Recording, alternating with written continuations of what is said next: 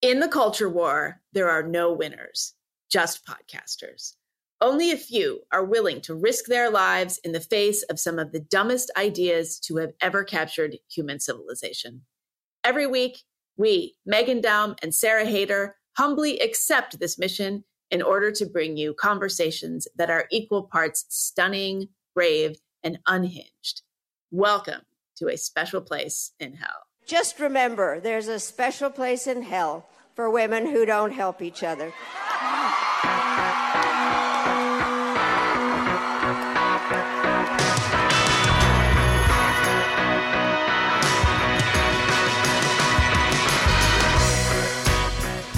Welcome, Sarah. Welcome, Meghan. Should we be welcoming each other? I know. I'm in hell right now because I am in New York. yeah, that's uh, definitely my idea of hell. I know. You hate New York. I don't hate it. I don't hate it. I just don't like it. I just don't like it. I keep thinking about you. Um, Doesn't it make you feel dirty? Don't you feel like you need to take a shower all the time when you're there? That's how Yeah. I feel.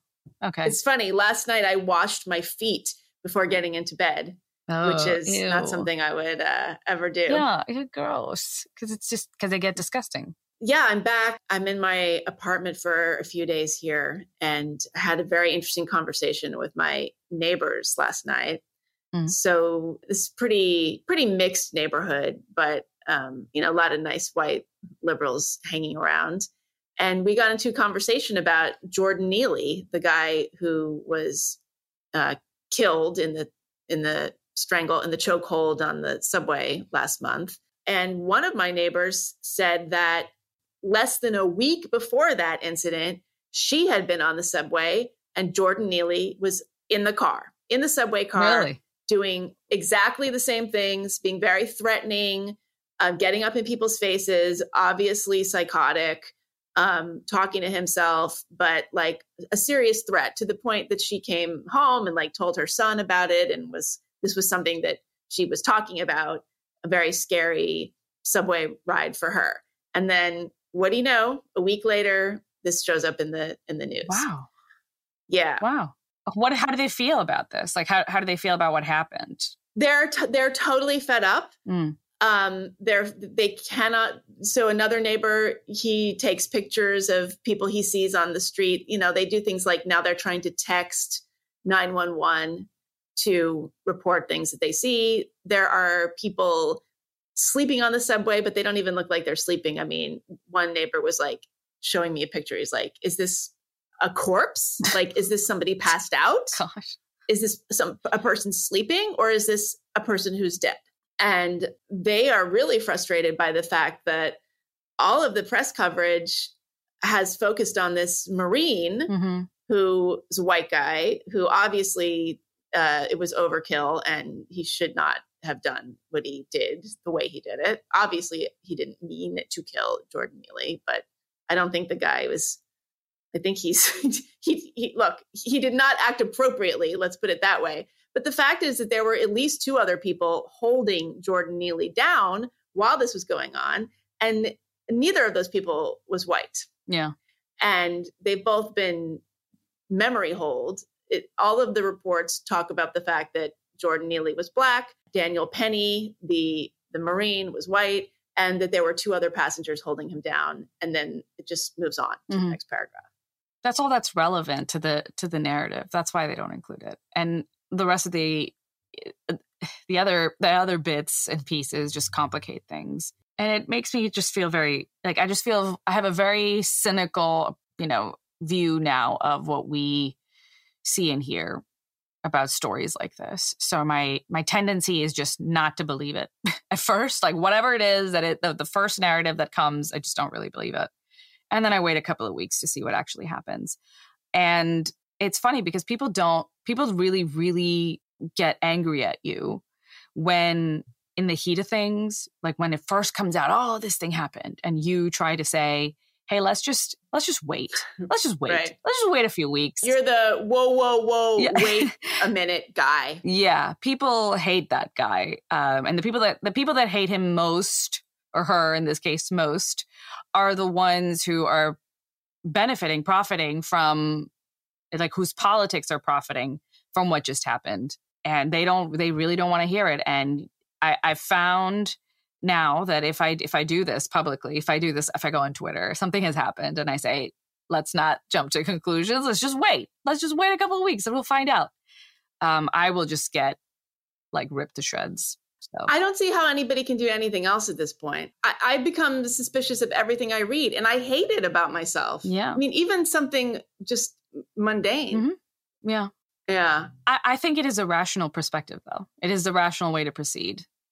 Uh, and it's interesting yeah. because it reminds me of something like it's just it's just so dystopian almost in the, the, the just the level of distrust that normal people have that people who are very educated about the news have everybody seems to have i had um uh, uh a nanny once like a part-time nanny um who was from the soviet union or her like family was from russia and she was not from russia but i think ukraine um, but in any case, uh, she was a recent immigrant to the United States.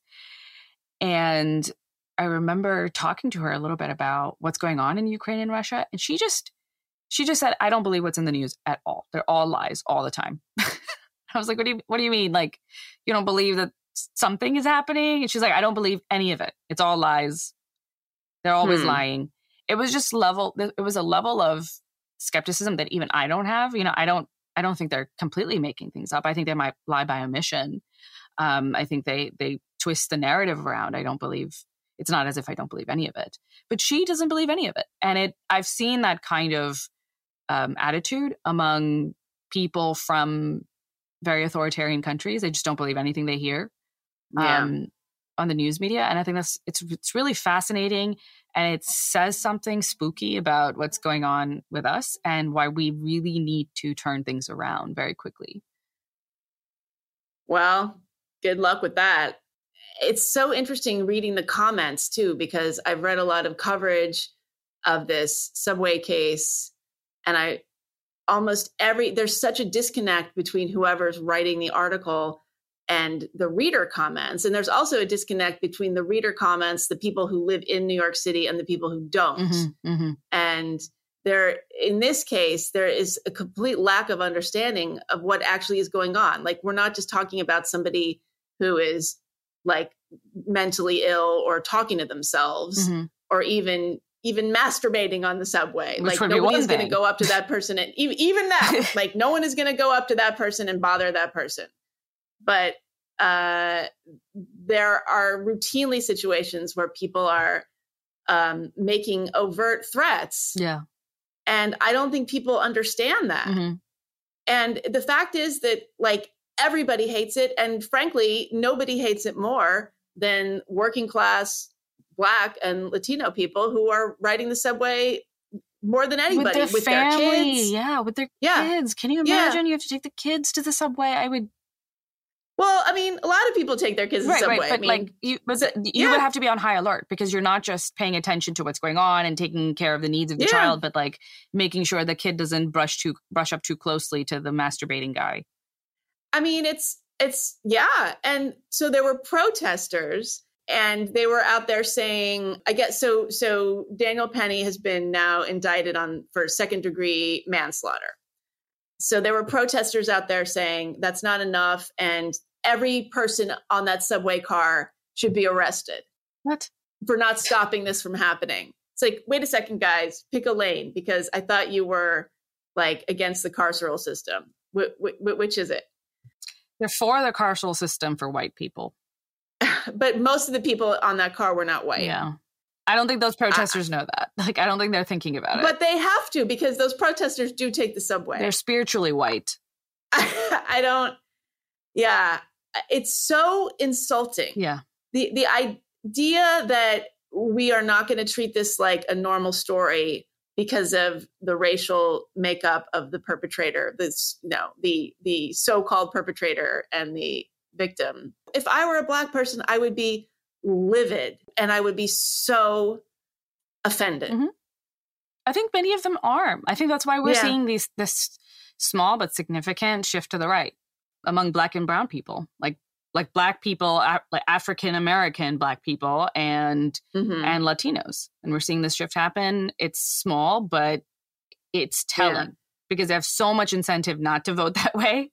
So when they're pulling up pulling away from what is you know, the path set out for them, it should tell us a lot about what they're really seeing out in you know their world.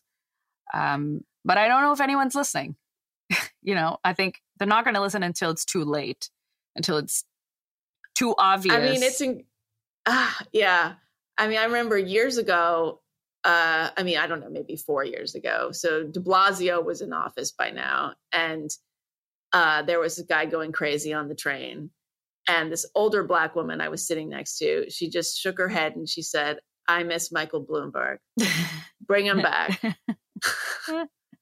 and I think that was true for a lot of people, even despite what happened to the, you know, economy and nobody can afford an apartment anymore. It's it's really, yeah. I don't. so you miss I, the city. I, I don't know. You're you're happy to be Hmm? back.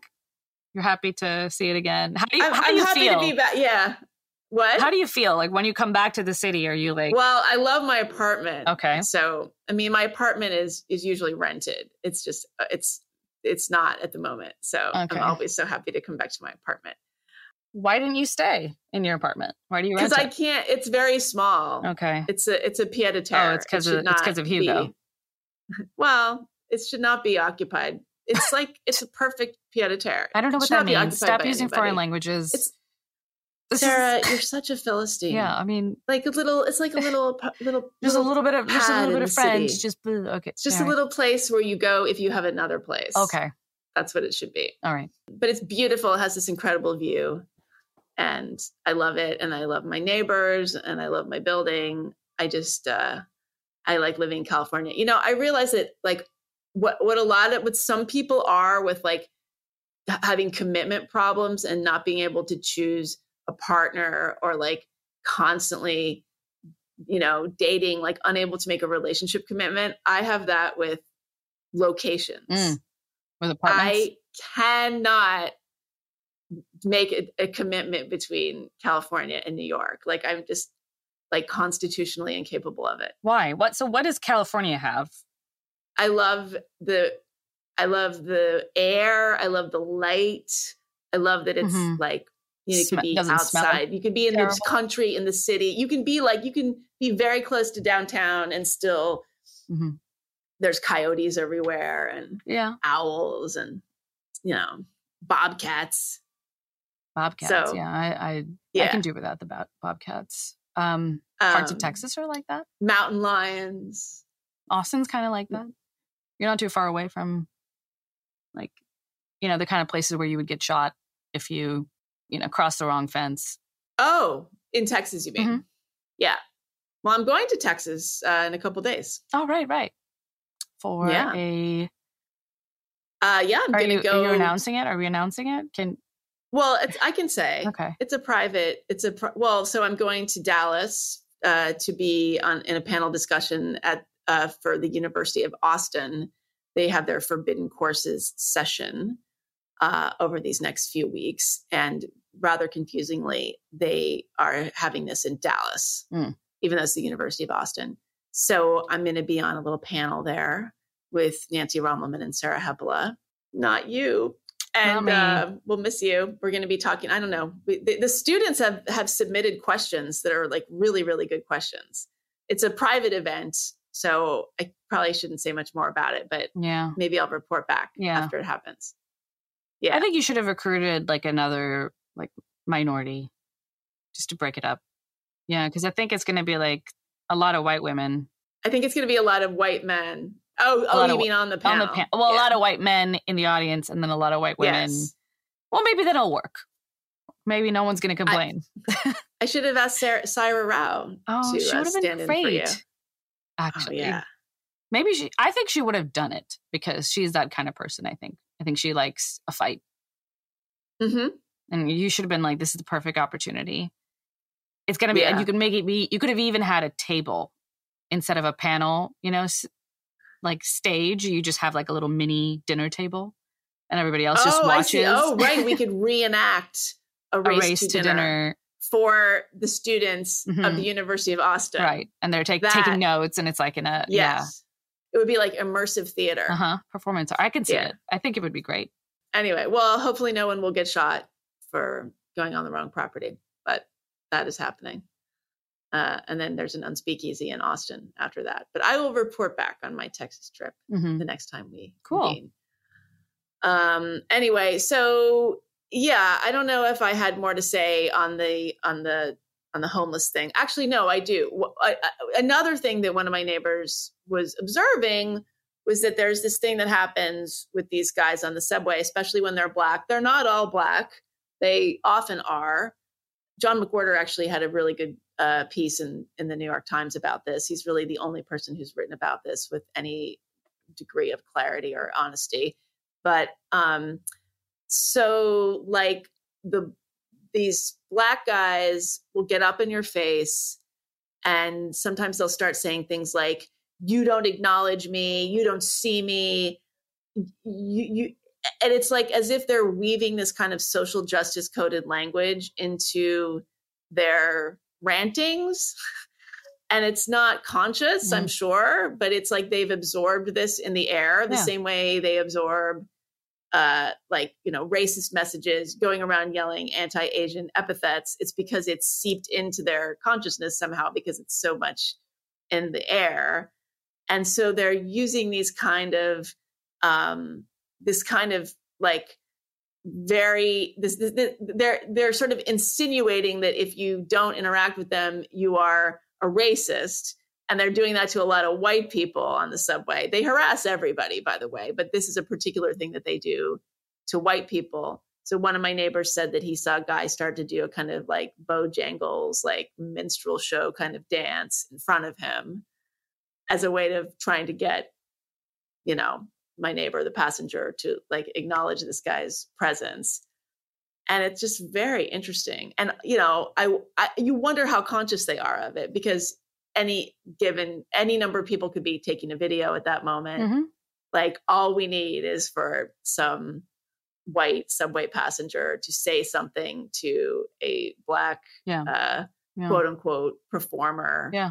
uh, Yeah. and then that will go viral it's just oh it's so it's such a shitstorm That's really interesting what you're saying though about just them absorbing it. You know, I think we talk a lot on this podcast about norms and stories and like what what what is the national, you know, story? That what is what is it what is a narrative that Americans are telling themselves about themselves?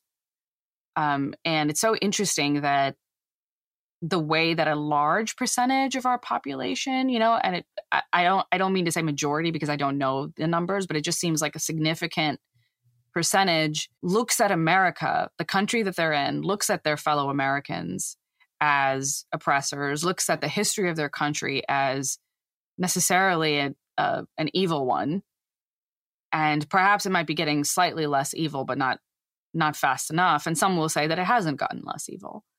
Um, and it's it's it's fascinating and it says something i keep saying i keep saying the same thing. I keep saying this says something about us. It it, it but it does you know? Um and i don't know if there are parallels to other countries. You know i i don't know that pakistanis for example go around hating on pakistan and its you know its Hmm. history and its culture i think the exact opposite happens i think you know e- even when i came as a child from Pakistan to to the United States. I think I was like an extreme kind of nationalist um, when it came to Pakistan. for the united states or for pakistan uh-huh Sorry, Pakistan. Um, I should- sorry I should- pakistan sorry. if i say it like you do that sounds like i'm culturally appropriating say the it pronunciation like I, I say it in the way that the last person I was talking to said it. So I was talking to my mom. So I'm saying Pakistan, but if I was just talking to you, but you always say pakistan I do? pakistan. Sometimes I say Pakistan. I think I switch back and forth. But is if I was to say Pakistan, that would be obnoxious, right? I Barack say Obama did it. And he did it he did a great job his pronunciation was exactly perfect it was really good i was impressed the first time i heard him say it because he's been to pakistan uh, he had like some Of course. pakistani friends he used to do coke with or whatever hiding. He was Yeah. had a you know sleeper cell yeah there. well right Yeah. um uh, well, well anyway i was a nationalist Okay. i was a nationalist when i when i came here i remember um, fighting with my American cousins about things, about how Pakistan was so much better in so many so many ways. I think maybe I was I had a strong sense of like inferiority. Wait, when you were like seven years old, mm, right? So it's hard to it's hard for me to put myself back in those shoes, but I do remember a little bit of what happened. I remember that I felt that Pakistan was an amazing country, um, that we had been like America stole a bunch of things from us, and who knows what exactly. But I just had this strong sense of like injustice too when it came to the United States.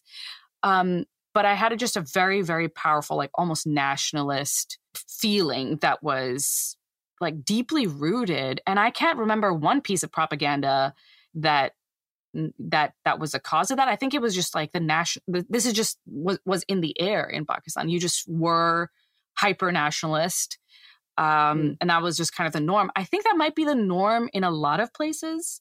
You know, I think a lot of like I think China, it's not just authoritarian countries like China. I think it's this is more often what happens in countries that they have this strong sense of um, national pride of pride in their country, of pride in their history and what they've accomplished together. And it, like to the extent that it would seem distasteful and nationalist uh, in the United States. Um, and certainly it's not replicated in the United States or maybe anywhere in the West. So, anyway, I think I'm sure there's studies of this. I should look this up and then we can talk about it in detail next time. Yeah. So, anyway, that's that. Yeah. Oh, we should remind people uh, if you're enjoying this podcast, please rate us and review us wherever you're getting this podcast from.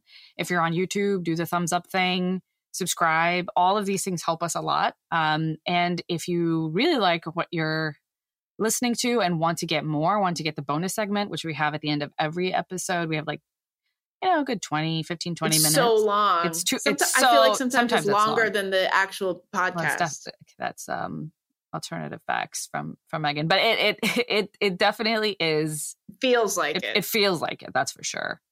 Um, no, but you you will enjoy the bonus. It's more lighthearted. It's sometimes spicier. Uh, we really um, let our hair down on the bonus, and you can get to that if you go to I um, don't because my hair Meghan's yeah it doesn't. Further, this is just the way it is. Her, yeah. hers is frozen like this. Um, if you go to a special specialplace.substack.com, you can subscribe there, and then you can get the bonus, which is at the moment still uh, still only audio, right, Megan? Is that the case? Yes. Yes. Although I think we're changing um, that soon. We're moving to uh, full video. That. Yeah.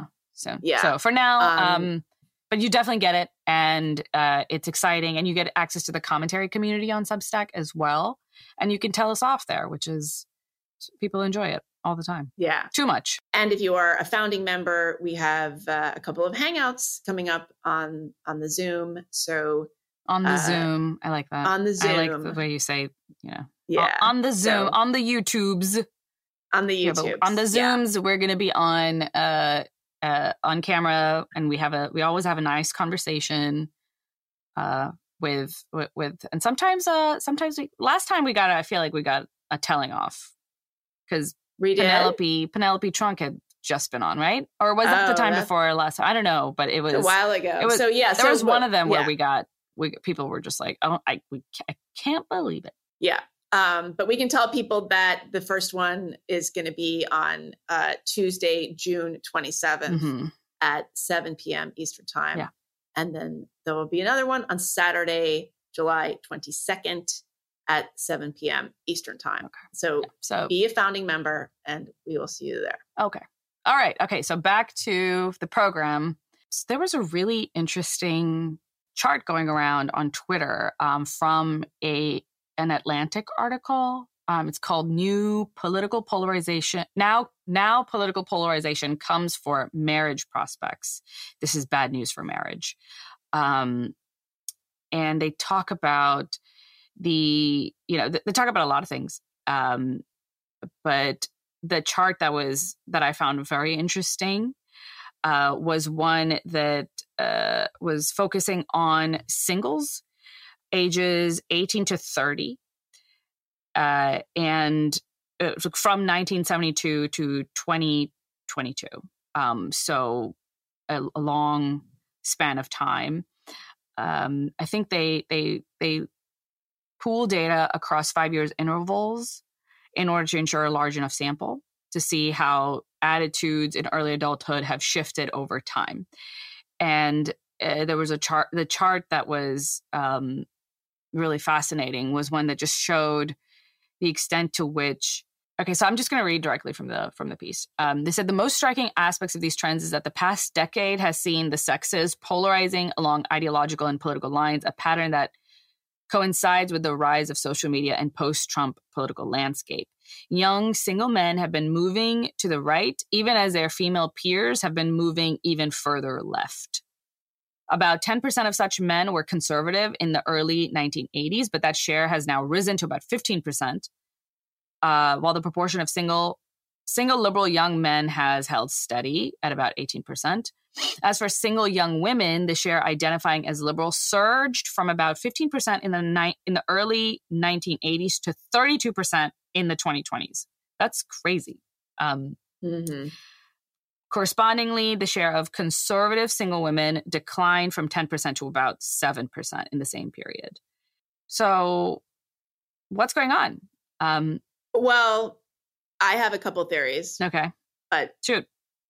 I mean, off the top of my head, I would say it correlates with education, right? Mm. So if you have more women going to college, they are going to become more left leaning from because of that experience. So there would and the opposite is happening to the men. Yeah, I mean, I guess if they're not, if if if I don't, are fewer men going to college, or is it just that more women are going? Hmm. I, I think it might be also both. Yeah, a little bit. Yeah, yeah. But it wouldn't and, explain okay. how intense of a shift. I, I don't think it would exp- explain the intensity, but yes, you're right. I think I think this is. I think that's it, that's part sure. of it, and then I would have to imagine that the rise of podcasting and independent media and social media YouTube, the manosphere, the emergence of that kind of like marketplace of ideas mm-hmm. Uh, is, has had a huge effect. I bet YouTube actually is a major player in this. Mm-hmm. Yeah. The, uh, so the article goes on and talks about how this poses a major, again, I'm reading directly from it. This poses a major challenge for people looking to marry, given that many of today's young adults show a growing preference for partnering with someone who shares their politics.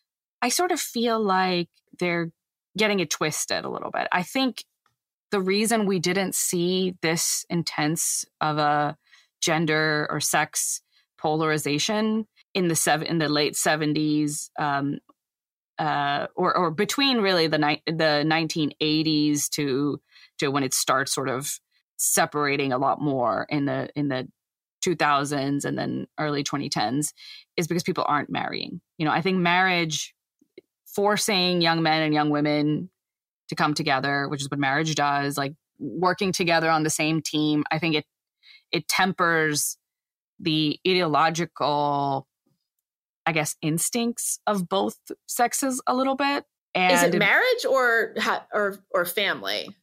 Is it marriage or children? Both. I think it's. I think well, also something, and then children children intensifies that effect. I mean, also when you get married, you get a tax break.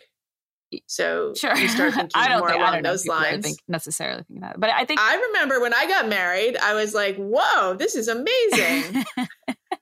well, I mean, just spending time though with a just having a a relationship, just having a a a romantic relationship with the opposite sex, seeing their perspective, talking to them all the time, you become closer in ideologies wherever, regardless of where you started, you become a little bit closer.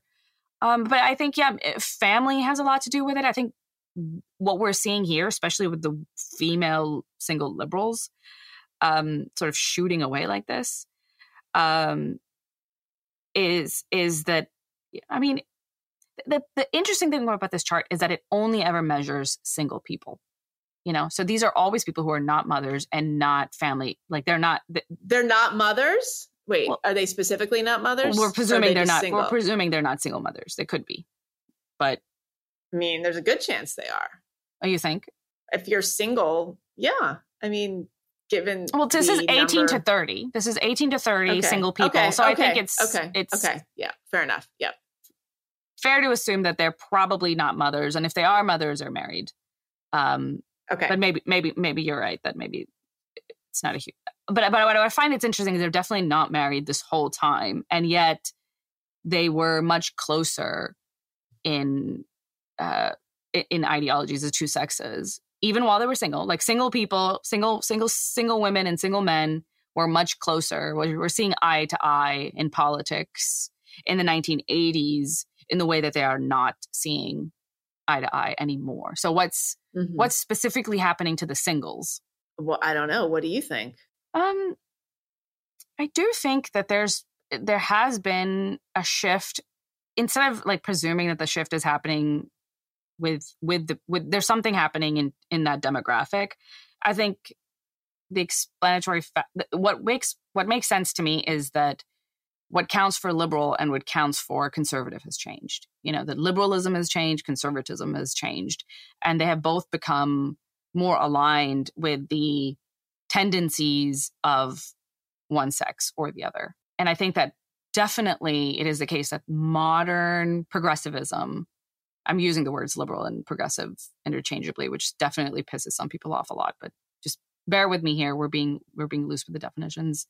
Uh, but whatever it is that that progressivism was 30 years ago is not what progressivism is today and I think that the, the progressivism of today is less appealing to to men and far more appealing to women, just psychologically. What would you say about Mhm. that? You know, like this, there's this empathy oriented, you know, save the poor brown people. You know, the the. I, I feel like it, it yeah. harnesses a female energy or activates you know certain underlying predisp- predispositions in women very well Yes. Yes. Well, that is a concept that I'm fascinated by, and I definitely want to drill down on that. But as you're talking, I'm thinking about like the baby boomers, Mm. thinking about the hippie movement, Mm. the sexual revolution. I'm wondering if the sexual revolution was interesting to men for obvious reasons. Mhm. So maybe there was some kind of incentive to align Mm, politically mm. with whatever that represented. Mhm. So like you were you were either on the cool side, you were on the cool team, you were you were a hippie, you were groovy, you were like, you know, moving past the Mad Men era, Mhm. or you were a square. And that wasn't necessarily gendered. Mhm. And so maybe now that we're post the sexual revolution, we're kind of fighting over the scraps. Mhm. Uh, and it may be that, as we've said many times, the sexual revolution has benefited men. And so they're sort of all taken care of now. Mhm. And the women are kind of, um, they're just sort of, they're, they're, they're, angry and distressed in a kind of ambient way. Mhm. and that gets channeled into activist progressive causes that may or may not have anything to do with their actual problems right. or reality for that matter. Hmm Yeah, I, I think it, it might it might also be that the kind of just piggybacking on what you're saying, the kind of woman that is now single is different than the kind of woman that was single 40 years ago. You know, I think it Mm. could have been more of a political statement and a- better fit for one's personality. You know, like if, if you're making that if you're making the choice to be single at 28 uh, in the 1980s, I think you're a you're one kind of woman because you're really pushing back against the expected norms of marriage and like like family formation at Mhm. that age. So you're pushing back on it for either because you're getting highly educated or you're really choosing this as this is not the lifestyle for you or you're like maybe you're extremely homely or something and no one wants you. I don't know. But I guess that's it's that's either probably- deliberate or it- you're just not it's hot enough. it's i mean i'm sure that happens to some percentage of, of, of women but, but there's right it was a different kind of woman but now so many women um, who would have been married 40 years ago 30 years ago 20 years ago are not married at 28 so i think that you have a lot more uh, normie women you know women who would have who who really would have just fallen into whatever the social norm was in Right, the in the right. 90s who are now falling into a different social norm. And for some reason this is this the same these same forces are working to polarize them politically. Right. I guess the question is what about conservatism conservatism is not serving them in their minds like is it is it about abortion mm. is it about like i don't i mean i'm trying to think like if you are your average like single 28 year old woman uh-huh. how how are your values going to be necessarily different than a 28 year old married woman i mean maybe the married woman isn't as concerned about access to abortion let's just say uh, do you really so think abortion drives people so much I think they it, I um I think a lot of yeah I mean it's it's a big big deal it's a huge touchstone and I think there there are definitely like women who are effectively single issue voters, mm-hmm. um, and they will die on that hill. Mm. Understandably, actually. So, but I'm trying to think like if you are okay, let's just say like the Sex in the City ladies. I know this is a pretty dated reference at this point, but I think it's actually pretty legible. Okay, so like, what about their lives? What is going to motivate them to vote for progressive candidates? I, I think it's status. It's social contagion. Yeah, really. I think it's yeah, it's, I think it's yeah. social. It's just it's just entire. Those women are going to vote for progressives because they're just going to pick that up from their brunch friends, and they're going to feel that this is the right thing to do. This is the the way uh, an educated person behaves in their circles, and then that's what they're going to do. So, but what has um, what has fostered this sense that this is the high status opinion among women um, or even just maybe not even high status maybe just this is the the kind it's correct. this is yeah it's the morally correct. morally correct right? Compassionate yeah. you know kind good because opinion. you're caring about people who are disadvantaged. Yeah. You're caring about other humans. yeah yeah yeah. I think that goes back to what I was saying earlier about this is just there's just something about the disposition of women that that modern progressivism really hits, you know, it hits all the right notes. And yeah. I think it's less of what does conservatism uh, how has conservatism changed and more of like because that's that's a discussion everywhere that this is the Trump effect, but it's really if you look at this chart anyway, it started before Trump.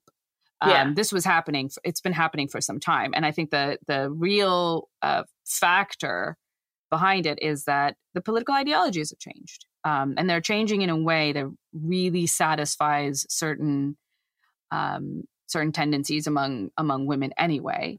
And so I think it's going to be very hard for them to move away from that uh, into an ideology that says, okay, no, we we we we like hierarchies we like um, you know we think some people are smarter and better than others and they should they deserve better in life like I mean, there's such a there's mm-hmm. a very like competitive and dog eat dog dog eats eats dog yeah well i mean it's just of. fact based like just because something just because some we don't like something doesn't mean that it's not true uh, yeah so uh, you know yeah I, I had diana fleischman the evolutionary psychologist on the unspeakable this week and she talked a lot about this just women you know these personality traits women being scoring higher in neuroticism mm. or openness mm-hmm. that kind of thing um and you know it, it i'm thinking of uh adam carolla's book which was called in 50 years we'll all be chicks and i think that was right. published like 10 years ago oh, already oh, and i do i think I, like the culture is becoming feminized right clearly right and is that because women are taking over the world because women are in positions of power? I think so. Yeah. They've been elevated yeah. for good reason. Yeah. Um, but also like the world is automated. Yeah. We don't need manual labor. I mean, we've been over all this. Right. Before. Right. I, and I think um, so. There's there's a chicken and egg thing going on. Yeah. Um. That it is the case that these women are reacting to a different political like a, a, different kind of progressivism that meets their needs better and it's also the case that they are creating that progressivism you know by by becoming more empowered in their communities in their world in their political circles in uh, leadership positions in organizations and associations and just the, the institutional the institutions that we rely on to to create our culture and uh, that, that have a, a powerful effect on on creating our you know political ideologies women are taking you know they're they're there they're at the table mm-hmm. and i think that the the the morph that we're seeing has a lot to do with that too and i wonder what that has to say i said this a little bit in uh, while i was on josh Zepps' podcast um, uh, which everyone should look up He's so great. He's so great. I, am so glad you went on it. He's he's phenomenal. He's so yeah. funny and so quick on his feet. It's actually like like a little tough, you know, as as somebody who goes there to just, you know, I'm a, I'm a guest. Please just accept what I say without question and, oh, and yeah, congratulate yeah, me will. for being so smart. And he's not going to do that. Um, but you know, it's it's super fun. Um, he's I think he's great. He's one of the like I think he's one of the better interviewers out there um, in terms yeah. of being able to keep a conversation both interesting and lighthearted, but at the same time, like deep, actually, you know, get honing yeah, right no, in into the important part. He's genuinely smart. Yeah. I think he's very, a very deep thinker. Yeah. By the way, this is the Uncomfortable Conversations yes, podcast yes, with Josh with Zepps, Josh who's an Australian broadcaster and podcaster. Yes. Um, yes. And he's also a great uh, monologist or what monologuer when he does like solo episodes. Monologist. That's how you say really? monologuer. Okay. Monologist. Okay. Um, or maybe it's like a doctor. Huh. It's like, oh, I need. Can anybody recommend a, a monologist? I, I, that's what it. I have this. I immediately ailment. thought, yeah, some kind of disease, like a monologist. Like if you can't shut up, if you can't stop you talking, to, you need to see a monologist. This is our problem. We need to go see. Yeah. Uh, no. Anyway, he's uh, he's great. Anyway, he's great. So yeah. So he did he push back at you? What did he, he did? He did for? quite a bit. Well, we talked a lot about um, wokeism because I had republished on my Substack uh, a, a, a, LetterWiki conversation I had with Ayaan Hirsi Ali, the the famous and uh, yeah. like fabulous uh, uh, ex-Muslim who uh, has been a critic of Islam for for quite some time, uh, and she was on the receiving end of some pretty serious death threats, uh, like a Salman Rushdie kind of situation. And uh, anyway, she we, she and I had a a back and forth letter exchange on a website called LetterWiki that is now defunct. I think it's been absorbed into Substack, or the company has been absorbed into Substack or something. Uh, so the letters went down and they weren't available anymore, and they were so good. Um, and I found myself wanting to reference them a lot because uh, in that in those letters, I talk. I said wokeism has already won. I said I said this. You know, it's already over. Uh, and Ayaan was was surprised and I guess maybe even a little bit disturbed at at this this uh, claim of mine. So we went back and forth and discussed it. Um, Wait, Ayaan was disturbed by it. Ayaan felt as if that's not over. Okay. Yeah, she she thought you know that liberalism is strong and liberals are strong. Uh, and how long ago was this? This was in 2020 so it wasn't okay. forever ago but it was yeah. it, it, was at it was in the peak of you know george floyd you know summer of love uh right that was 2020 mm-hmm. yeah yes. yeah yes. and I remember feeling very pessimistic at that time. I'm actually more pessimistic now about the state of it. I think I was right when it comes to the fact that it's all the, the war's already over because by the time we started seeing these like extremist uh, uh, you know, uh, fires erupt in important institutions the what we should have understood from that is that there's actually something really terrible going on and the rut is fairly deep. And i think that i've been i think that i'm right about that unfortunately. Anyway so uh, we discussed those that letter exchange that i published on my substack. Um, josh had a lot of things to say about it. I was um, uh, he pushed back on on my characterization of like coming back to this conversation he pushed back on my characterization of uh woke ideology or really what the, the changes that we're seeing in our institutions as being less of an ideological shift but being uh, sh- uh, due to a shift in demographics you know it, while we're talking about the chicken and egg i think i might lead lean lean more in the direction of well, there are there used to be 10% you know women in some of these in let's say academia um, teaching and now there are you know large percentage of women and it depends on the department but some some mm-hmm. some fields are majority women by by large margins actually and yeah. i think that that has had that is what's what's really going on and wokeism is just what's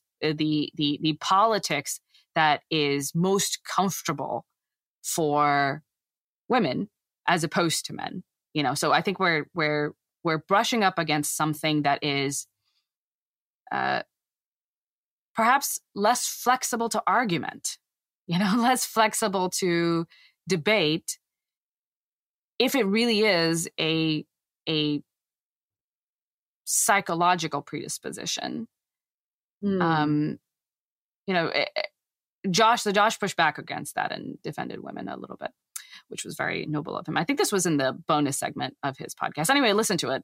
It was very good conversation.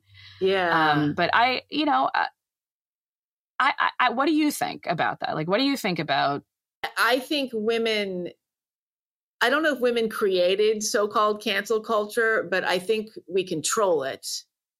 And I have now come to think that only we can stop it. Would we stop it though? Well, again, I mean, this is why I started the Unspeakeasy. You're like we have it. so You're many gonna... women in there, yeah, um, saying I can't talk about this with my friends. The fact that they have to go into this private community to have completely logical conversations right, right. would tell you something. And so much of it, and I've said this many times, I don't think that women, so I don't think that the social penalties for speaking out are necessarily higher for women. Many would argue with me, but I think like actually the data would show that men get piled on just as much. It's just that women are more sensitive to We're it. We're more sensitive to it. They don't want people to be mad at us. Yeah. And we don't want to hurt people's feelings. I think a lot of a lot of issues women just won't bring up because it's not worth it. Mm-mm. It's not mm-hmm. worth it. Their friendships are more important than than getting this idea across. Yes, yes. But um, which I think that is, is good. Would you say then is is your understanding that more more women are like the kinds of women that attend your unspeakeasy or who listen to our podcast or are like us? You know, are there more who are actually like us that can change what's going on and that we're just not speaking out for some reason um, or speaking out enough or I, is the average woman different? Yeah i think that there are enough that are either like us or normies. So why aren't we speaking out already? Well if we're predisposed to speaking out. Like why haven't why, did, why did this problem oh. why did it why did it ever get to this point if there is always a, a significant percentage of women that would be strong enough to push back against this and would be willing to do it. Oh, well, I don't think it's I think that all I'm saying I I think that there's like it's probably in thirds, right? So a third of the women are true believers. Mm-hmm. A third of them are like us mm-hmm. and a third are normies who don't care, who don't even think about it. Okay. So it's two thirds against one third. Mm. I mean, somebody said um uh, somebody was talking about uh, in the community. I don't think this is revealing too much. Had gone into like an office or some kind of medical office or something, and had to you know check a pronoun box on the form or something. Mm-hmm. And there were like a whole bunch of receptionists behind the desk, you know, like normal w- women. And the woman said, "Do I really have to check this box?" And they sort of like all rolled their eyes, and you know and so you've got like a hot you know some kind of administrative body that has mandated this procedure and all the rank and file just being like i don't know whatever so the problem i think is that because women have been seen as a protected class for so long we were not pushed back against by men it was uncouth for a man to criticize the women's movement, for instance, because it's like punching down. It's still the case. I think it's gotten right. worse. I think men are less likely to speak out against feminism or women's issues in general. You know, eh, eh, eh, from that perspective, yeah. things are worse because I think. Well, because there it can be cap, yeah, because they'll get a screen cap or they get destroyed. Why would a woman? Like why would a man? Destroyed why would a man even i mean if i was if i was a if i was a man who wanted to discuss touchy subjects i would be feeling very nervous about having a like a female guest and yeah. pushing back on the female guest especially right. when it came to women's issues or w- issues that are related to to you know sex um, I would have I I would feel nervous about doing that. I would feel like I'm going to be immediately painted as a bad guy, and I don't want I don't want that. Why why ask for yeah. that? You know why? That's that's why I think women have to put a stop to it. It's kind of unfortunately just comes back to well, I think that if you are a black person, you're in a much better position to speak up against the current sure. iteration of DEI stuff. Mm-hmm. Um, but maybe just more generally, speaking up against a feelings based culture, maybe that is the job of women because men are just going to sound like a bunch of Neanderthals if they do that. But like, I agree with you that women are the only people that can stop it. I think I disagree that we would. You know, okay. I think that I think that we we led the charge. I think that it exists because the handmaidens are women and I've been through like personally have been through a million you know, of these mobs um, in my time as an activist. And I've seen so many, like outside of my personal space, like outside of my personal group, even, you know, organization after organization, I've seen so many people go through this over and over again. And it is always, it is women leading the charge. It is women with the pitchforks. And it doesn't matter if the, the target could be a man, the target could be a woman. Sometimes there's yeah. more hostility by the women to the other woman. If oh, if if they're definitely. if they're facing yeah, if, the if the women are the person that's that that is being targeted by the mob is a woman, sometimes women are far more vicious towards that person. But I've you know the ringleaders of all these of, of the mobs that I've seen almost they're almost entirely women or majority women every time. And it's you know you can't just see this pattern again and again and again and think that well, this is the group that's going to stop it, you know, because this is the group where, where this is the group where the toxic people are coming from, you know. Um, and when, but what's a group? I mean, we're not a monolith. Fe- we're females. Fe- the, the group is females. It's coming from females. But it's coming from females behaving in a mean girl adolescent way. So I think there needs to be, I think there needs to be a revolution of adults because yeah, we yeah. need to have a sense that the adults have stepped into the room. Right. Maybe but, the Gen X, I'm going to refine this a little bit. Gen X just, will step up Gen and X change. Women yeah, right. Have, okay. Gen X women will have to step up. Where have they been? Actually, where, where, why were well, there just aren't very many up? of us. No, no, I, I, I disagree. I think Gen Gen X people don't like like you let it all happen as far as I'm concerned, you know. So why why didn't Gen Xers tell their millennial you know, underlings in in organizations that they're in to shut up and get back to work or you're fired. You know, why why did they allow themselves to be bullied? I think that millennials still had baby boomer bosses though up until fairly recently and the baby boomers were trying to be hip and cool and I think the baby boomers were confusing whatever wokeness, mm. whatever this kind of this particular social justice movement with their own. Mm-hmm. And I think they were reluctant to say anything so, until it was too late. So you you think that Gen Xers are more likely to stand up and stop it? Um, are they more likely to um, stand up against? Well, the problem is that this now they know because they can't retire. They can't lose their jobs. I mean, I think it's like it just comes down to very pragmatic issues of people trying to stay survive. Mm-hmm mm-hmm. financially right. and and keep keep their jobs. Right. I wish that the baby boomers would step up right before they retire mm. because then they could kind of slip in under the door.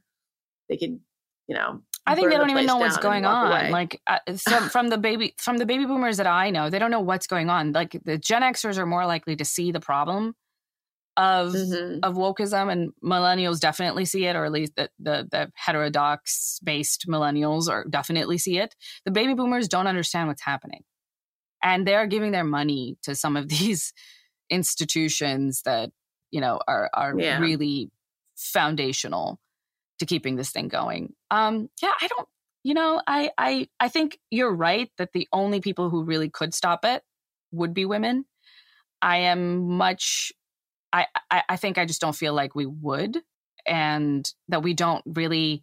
We need the incentives need to be need to be different than what they are because right now as you just said every individual's incentive is to pipe like just shut up and mm-hmm. put their head down and take it and out of the out of women and men women are more likely to do that you know just that behavior i see that in women uh, normie women right um yeah so i don't know i don't know what we do to break out of it but the, i think the more interesting question is what happens now that our institutions that the institutions that were developed under a very different uh, you know environment what happens now that they they are operating in a in a in a different ideology? And by that let me like explain that a little bit.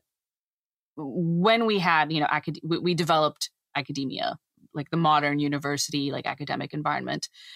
This was it it it was born and bred at a time where the the average attendee and definitely the average instructor was male. And so you had you know a population that have that has a certain kind of uh, psychological but, uh, predisposition. And they you know th- there was an evolution of you know let's let's have a meritocracy. Let's have let's have open debate. Let's have you know freedom of speech and academic freedom and we'll find the truth.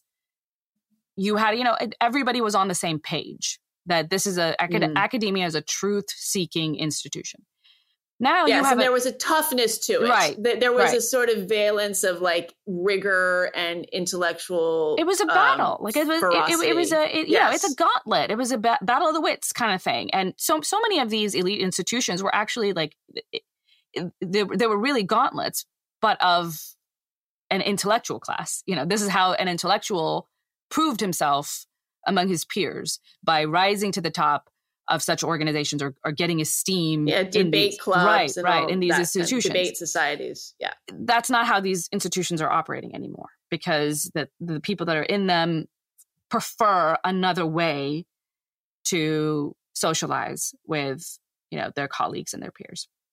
So this changes the extent to which they can do what they were founded to do. I don't think that academia is any longer an institution that can serve its ultimate purpose, which is to find truth. If it is also caring about how do people feel, to the extent that it cares about that at all, it is necessarily compromised in its ability to find truth. DEI in general, it needs to be rejected wholesale, not a little bit, entirely. Universities need to say, we do not, we cannot, we absolutely cannot value something else over you know our ultimate what is our ultimate mission which is to find truth. And what helps? Having intelligent people who deserve to be there who also care about um, finding truth. So this matters. This matters a lot. Um, it matters a lot that we we don't care about offending people when we search for the truth.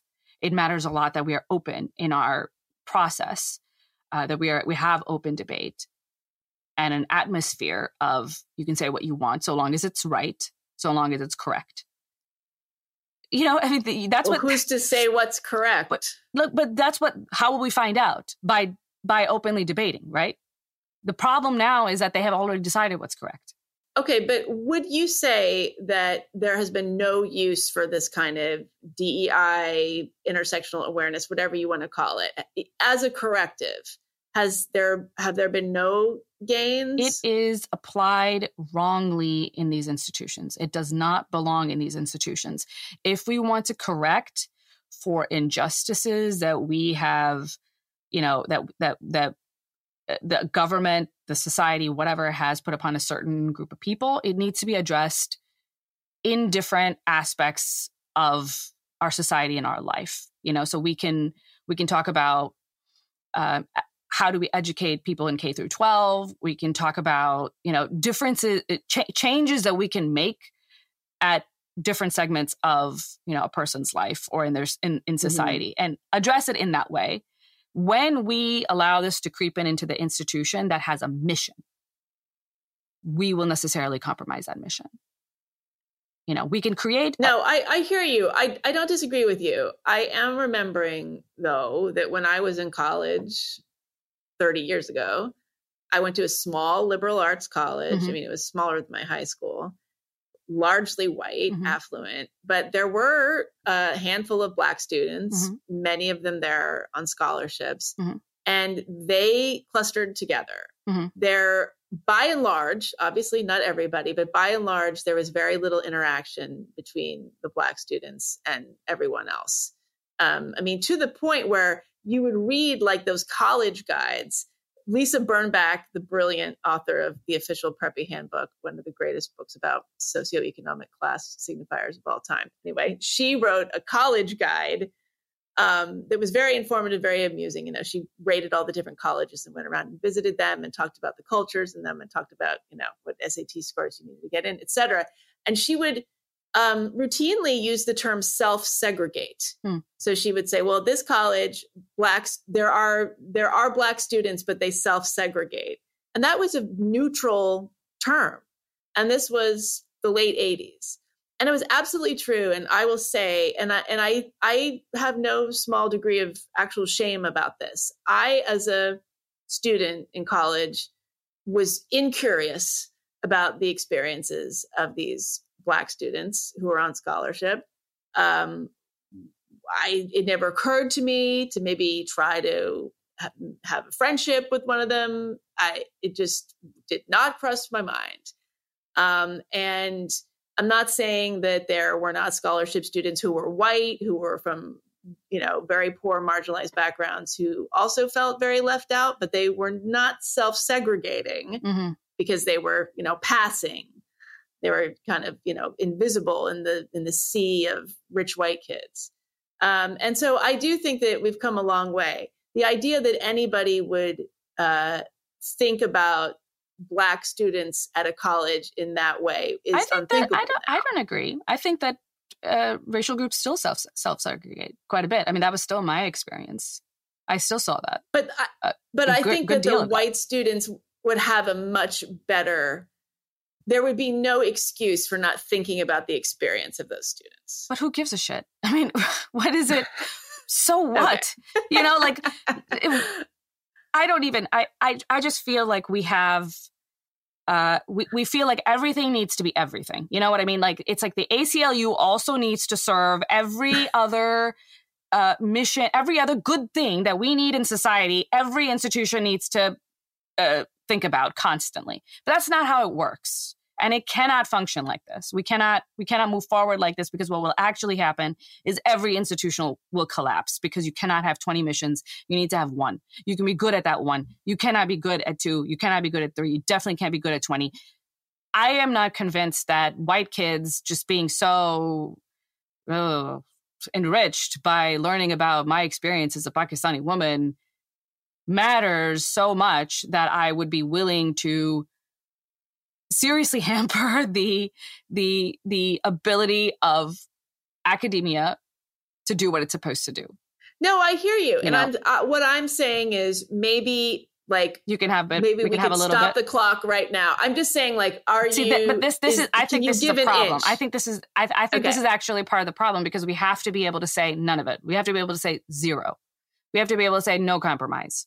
That that Why? that well. So when from, it a, comes to from a strategy point of view No, from the perspective of let's say let's pick freedom of speech, you know, it, really as related to academic academic freedom, but let's just say freedom of speech.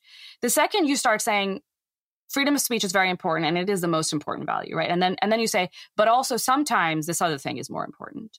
Then what you're saying is spe- freedom of speech is not the most important value. Like you're saying that some some something something can sometimes overrule freedom of speech. When you have when you have got started down that road, that other thing is just going to increase. You know, it's just going to give you. mo- It's just going to have to say more and more. It, it, it, it, you're just going to create more and more avenues for people to say, well, this is an exception to freedom of speech, and this is an exception to freedom of speech, and to just expand that, you know, um, that field. So we have this idea of like hate speech. What happens over time? What constitutes hate speech increases. Sensitivities of people increase. Now words are violence you know so so now we have to be careful about grievous psychological harm that we're doing to people um i think we should be able to say that the, in in the ACLU, the most important thing is freedom of speech and our civil liberties. Uh, obviously, the ACLU you cannot do, do, do that, will not do that, doesn't care about that anymore. Did you see what they did this week? No. They uh, they were they were all up in arms because um, a, a, a murderer was executed um, on death row, and uh, that that prisoner had become a you know announced his transgender oh, identity no. at, at, a certain point, and and was executed oh, no. uh, without his preferred identity oh, no. recognized. No, no, I knew and it was the. ACLU was just livid. Yeah, Uh, this is the this is the most important thing to them. But- but about the- this. What has happened to the ACLU? The AP, ACLU lost its mission. It had a it had a core. It had a no. It, I mean, it's you don't when when you are part of an institution that has one mission. You're not saying that me as an individual, I only care about this one thing. You're saying this institution that I serve should only care about this one thing because that is how it functions best. That is how we can serve this one issue best. And if you so want, you can participate in many institutions. So if I'm a I'm an academic, but I also care about racial justice, well then maybe I volunteer in my free time at the local whatever center for restorative justice, whatever. You know, like there's a Mhm. nonprofit that can be dedicated to that, and I spend my time in that institution. But there is a fundamental like there, th- lack of understanding of what an institution should be, um, and a kind of restraint. You know, an understanding that you can't be 20 things at once in every mode of life, in every place and space in life. Um, but it has uh, just really hampered our ability to do well on, you know, uh, in, in a number in a number of fields. And yeah. we need to say no to all of it. We need to say that nothing that, that the university system needs to be needs to care about knowledge seeking and the truth. And that is what it cares about more than anything. And it can have other values if it wants, but those are always number two. Always. And when the two coincide, the university system chooses truth. The university system chooses knowledge seeking, like free and open inquiry. That's what the university system chooses. That's what that's the way it has to be. You have to be able to make those kinds of concessions. This is why I am very pessimistic because I don't think the average liberal is going to say this, even if they see a problem in the DEI system. They're going to have a very hard time saying, you know what, this is just not a top priority for the university. It might be priority number two or three or four or five, but it's not number one. Liberals are going to have a very hard time saying this because this is just like a. This, this because they're going to lose their liberal cred. I just think they can't say it. They just don't. They don't feel it, and they they don't have that like that fervor for any of these you know foundational values that that got us to this point.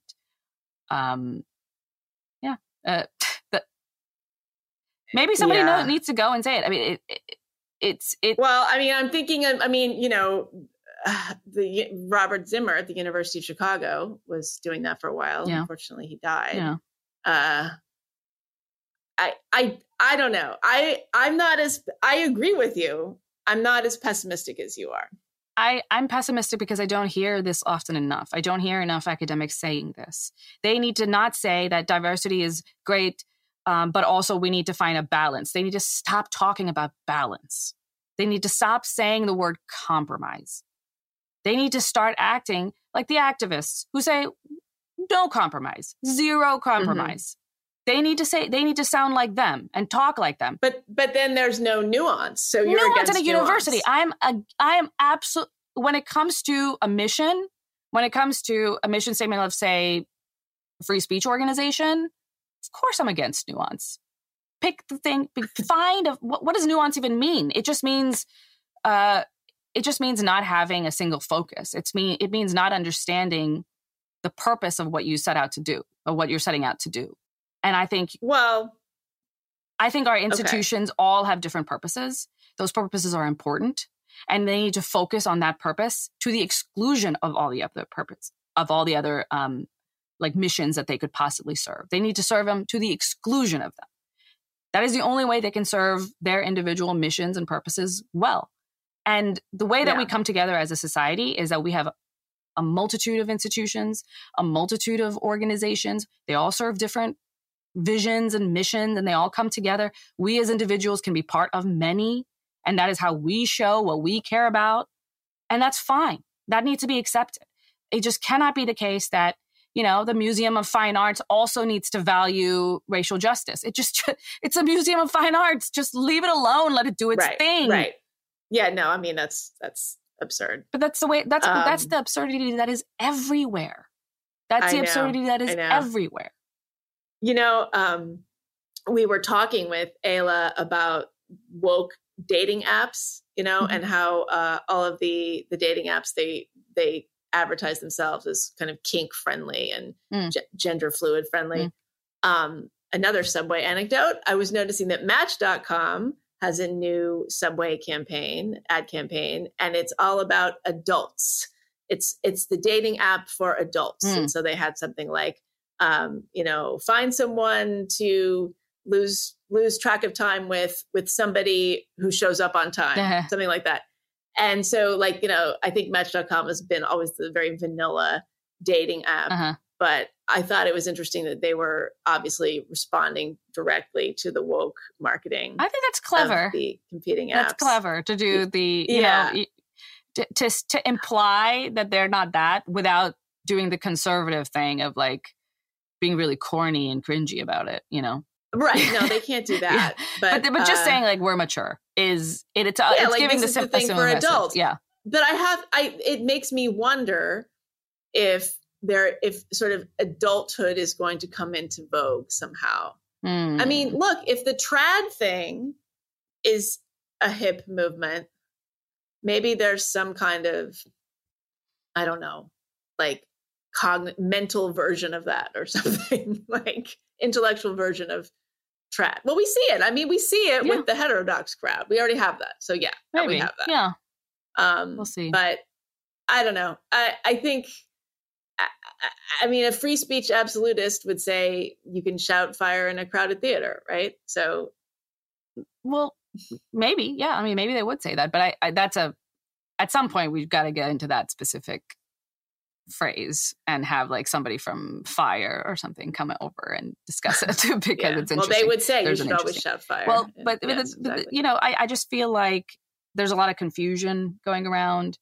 Um, you know, I I led an organization for a long time. It was I I had a lot of pressure from a lot of different groups to expand our mission to serve things that we were not that we were not founded on serving and i knew that our mm. mission was hard enough to tackle as it was without tacking on a bunch of other things that we could also not tackle if we had only focused on them um, i knew that we had to learn to do, be be good at the one thing that you know uh, that we knew well um, and that was that was our only shot at success and I had, I mean, I had just had a lot of pressure to expand and to do that that scope creep. Um, and I like what kinds of things? Well, just so that you start to care about more things other than the one rights based, you know, uh, rights uh, focus that you had. Like also do LGBT and also do, you know, uh, racial justice and also do this because everything is everything is the same. Like every uh, like uh, you've heard this time. Uh, I hear this time and time again from progressive activists who say like if you're you know you can't be a feminist if you support don't support palestine or whatever right like there's all these you can't yeah. be this other group if you don't support like a completely separate right. other movement because in their minds are all linked um so i think there's a there's this at progressive tendency to flatten all the different progressive causes into one thing and that you cannot be a good ally to one if you're not also the best ally to the other yeah yeah. And that attitude is being adopted within institutions that the only way to be a true free speech organization is also to be a racial justice organization, which is ludicrous and totally idiotic and self defeating. And it's what we're seeing anyway. It's what we're seeing happen. I hope, I think, I think what I do see hope in is, you know, what the ACLU's collapse. You know, that was, this was an opportunity for um, FIRE, the foundation of what uh, they used to be individual rights and education, and now they are the right. foundation of indiv. I forget individual rights and expression. Yes, yes, maybe. yes, yes. I okay. think you're right. Yes, Um, and so, so there was an opening for a true, you know, mission oriented free speech organization to pop up, which is wonderful. And maybe that's what will have to happen that we will have to replace some of these older institutions with more mission oriented institutions. They will have a tough hill to climb up, but I think it's it might be the only way to to climb up, frankly. So anyway, with that, we've been talking for a long time, so we should the go hill we into. climb. Are you are you quoting Amanda Gorman? Uh, no, I am not. Who's, who's, Who's- the hill we climb? no, I Whose book was banned. well, I, I don't. Best thing I that can happen to an author. Right. Yeah. Yeah. I would. I would I coordinate it books. if I could. Like you know, if Oh, you, yeah. if I was like a PR like mastermind, I would. I would find a way to do that. Yeah. Well, look, I mean, hey, we didn't talk about Elizabeth Gilbert. Right when we finished recording last week, the news broke that Elizabeth Gilbert had uh, withdrawn her own book because of protests from Ukrainian Okay, let's, leaders because it um, was set in. Let's talk uh, about that in the bonus. Yeah, we'll talk about that. But We'll about uh, yes, but some people speculated that that was a uh, an elaborate publicity stunt. Ah, so, yeah. Um, okay. Okay. Well, let's let's go to the bonus and thank you to everyone that's been here with us so far. Yes. All right. Thank you. We'll see you next week. Next week. Bye. Hi, it's Meghan from A Special Place in Hell. If you enjoyed the show and want to support it, there are a couple of ways you can do that. The first is to join our Substack at aspecialplace.substack.com. There, you can get access to bonus content every week. You can participate in listener comment threads, and you can even join us for Zoom Hangouts, where we get together and talk about the show and answer all of your questions. You can also rate and review the show wherever you get your podcasts, including on our new YouTube channel, which is called A Special Place in Hell. Sarah and I are really excited about the future of the podcast, and we're so grateful to have you along with us. So thanks for listening, and we will see you in hell.